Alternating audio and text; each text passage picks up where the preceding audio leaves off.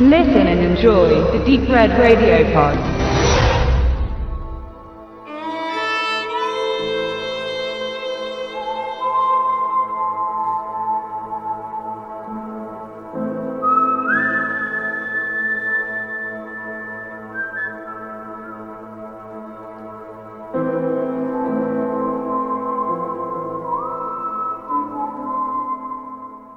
Kraftidioten oder einer nach dem anderen.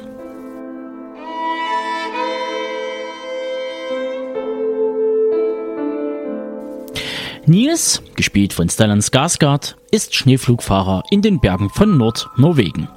Ein unbescholtener, gutmütiger Mann, der gerade erst von seiner Gemeinde zum Bürger des Jahres gewählt wurde. Doch dann erfährt er, dass sein Sohn von Drogengangstern umgebracht wurde, weil er unwissend für einen Freund einen gestohlenen Sack Kokain zwischengelagert hat. Eigentlich beruht er nun das Ganze auf einer dummen Verwechslung. Doch fortan hat Nils nur noch einen Gedanken.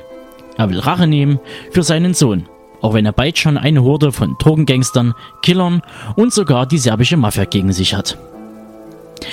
Einer nach dem anderen ist eine rabenschwarze Gangsterkomödie, bei der einem das Lachen immer wieder im Hals stecken bleibt. Sowohl der deutsche als auch der Originaltitel Kraftidioten bringt die Quintessenz des Streifens auf den Punkt. Die vor lauter Testosteron vollgepumpten Figuren haben zur Freude des Kinopublikums das Hirn gegen Muskel eingetauscht und bieten eine Performance, die man wirklich nur mit Kraftidioten betiteln darf. Doch weiter im Text. Mit unerschütterlicher Ruhe und einer guten Portion Anfängerglück räumt Stellan Skarsgård seine Widersacher einem nach den anderen aus dem Weg. Und der unaufhörlich fallende Schnee tut sein Übriges, um die Spuren seiner blutigen Vendetta zu verdecken. So viel zur groben Story.